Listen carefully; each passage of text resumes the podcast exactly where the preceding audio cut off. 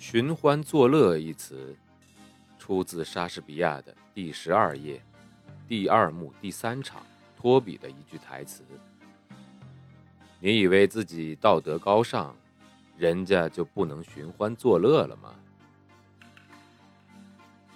欢迎收听英国作家毛姆著作的《寻欢作乐》，翻译高新伟，演播生意人陛下。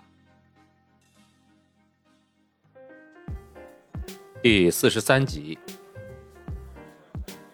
周5，阿尔罗伊基尔和我按照计划在维多利亚火车站见了面，坐5点10分去黑马厩的火车。我们在吸烟车厢找到了一个角落，舒舒服服的面对面坐下了。从他那里，我大概了解了在他妻子离开他之后，德里菲尔德过得怎么样。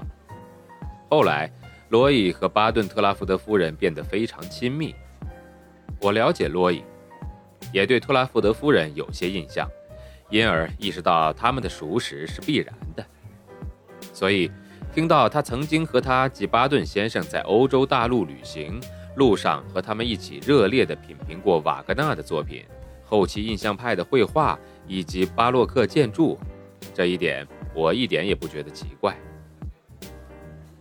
罗伊坚持不懈地去夫人在切尔西的公寓吃午饭，而当特拉福德夫人由于年事已高，身体渐渐不如从前，不得不天天待在客厅，他还是每周1次的去看望他，不管有多么事物缠身，他真是心地善良啊。在特拉福德夫人去世之后，他为她写了一篇文章，用动人的情感公正地评价了他在同情心和鉴别力上的伟大天赋。让我觉得高兴的是，罗伊的善良得到了回报和意外的奖赏。因为巴顿特拉福德夫人对他讲了很多德里菲尔德的事情，这当然对他现在所创作的满怀情意的作品十分有帮助。在德里菲尔德那不忠的妻子离开他之后，他处于一种惊慌失措的状态。巴顿特拉福德夫人通过一些善意的强迫行为，不仅把德里菲尔德带回到了他家里，还劝说他在那里住了将近1年。夫人给了他最具爱心的关怀，不离不弃的善意，还有一个将女性策略与男性气质相结合的女人所富有的睿智和理解力，以及一颗金子般的内心和一双不容错过任何良机的慧眼。德里菲尔德就在夫人的公寓里完成了《他们的果实》这篇著作。夫人完全可以把那本书当作他自己的作品，但是德里菲尔德把这本书献给了他，也足以表明德里菲尔德对他的恩惠的感激。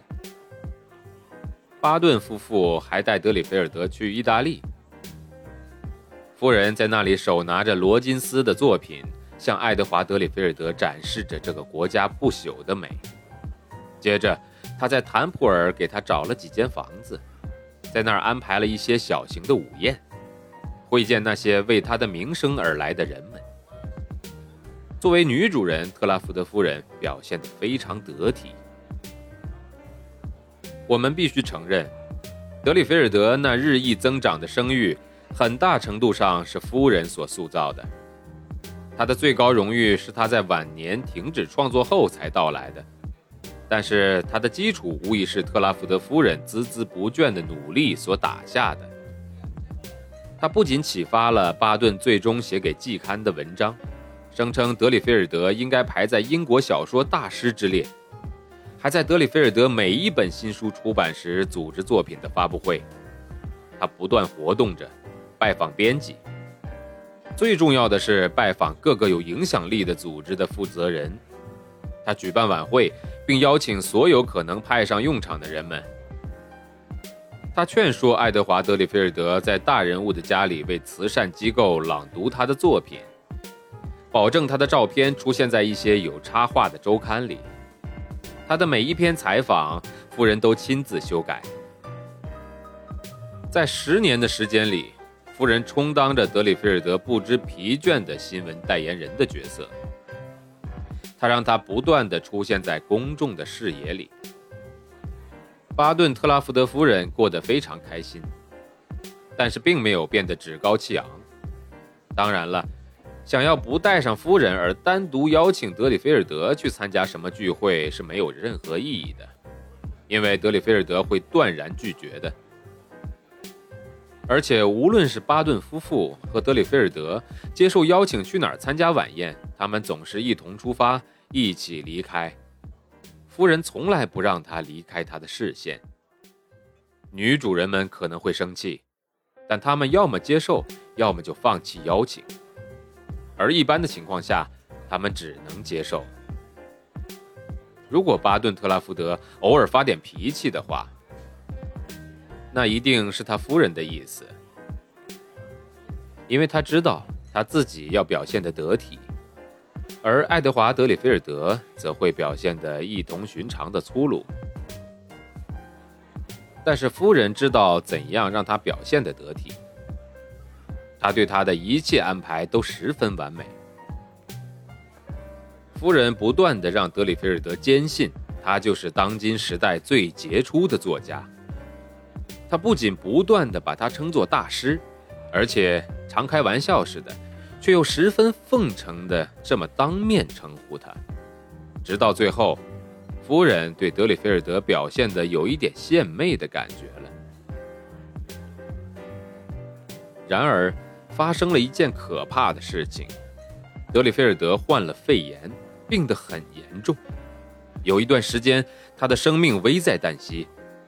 巴顿特拉福德夫人做了一切她这样的女人所有做的事，并愿意亲自看护她。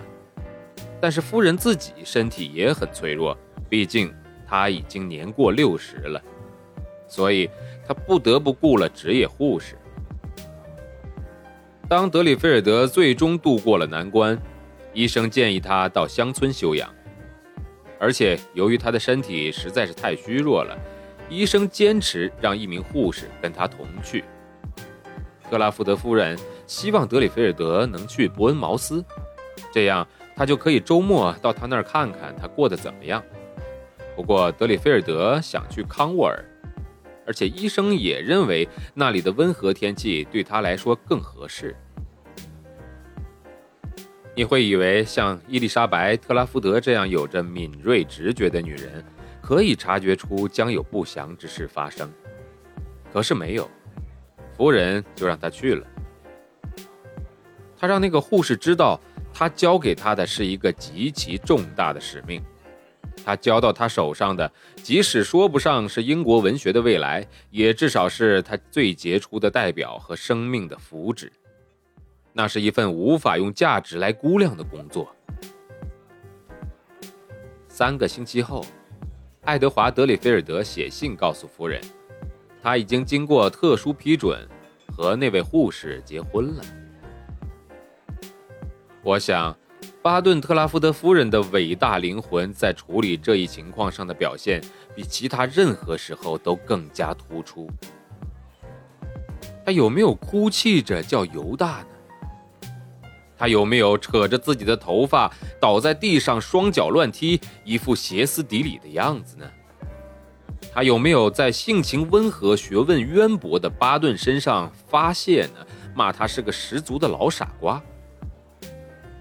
他是否痛骂了那个忘恩负义的男人和那个水性杨花的女人了吗？还是他通过破口大骂那些淫秽的语言来安慰自己受伤的感情了呢？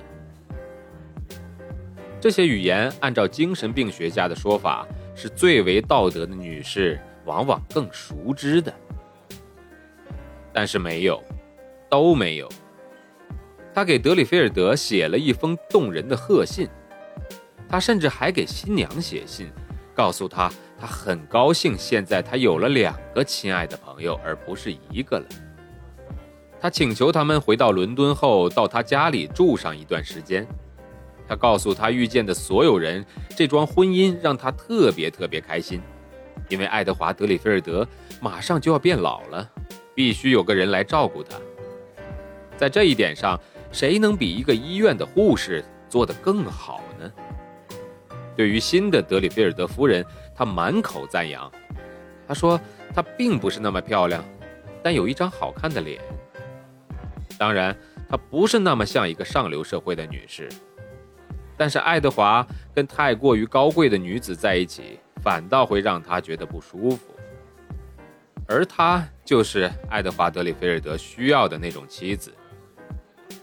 公正地说，巴顿特拉福德夫人身上确实溢满了人类善良的乳汁，但是反过来说，我隐隐觉得，如果善良的乳汁中可以掺杂酸溜溜的醋意的话，那么它正是一个恰当的例子。本章节演播完了，感谢您的收听，欢迎关注。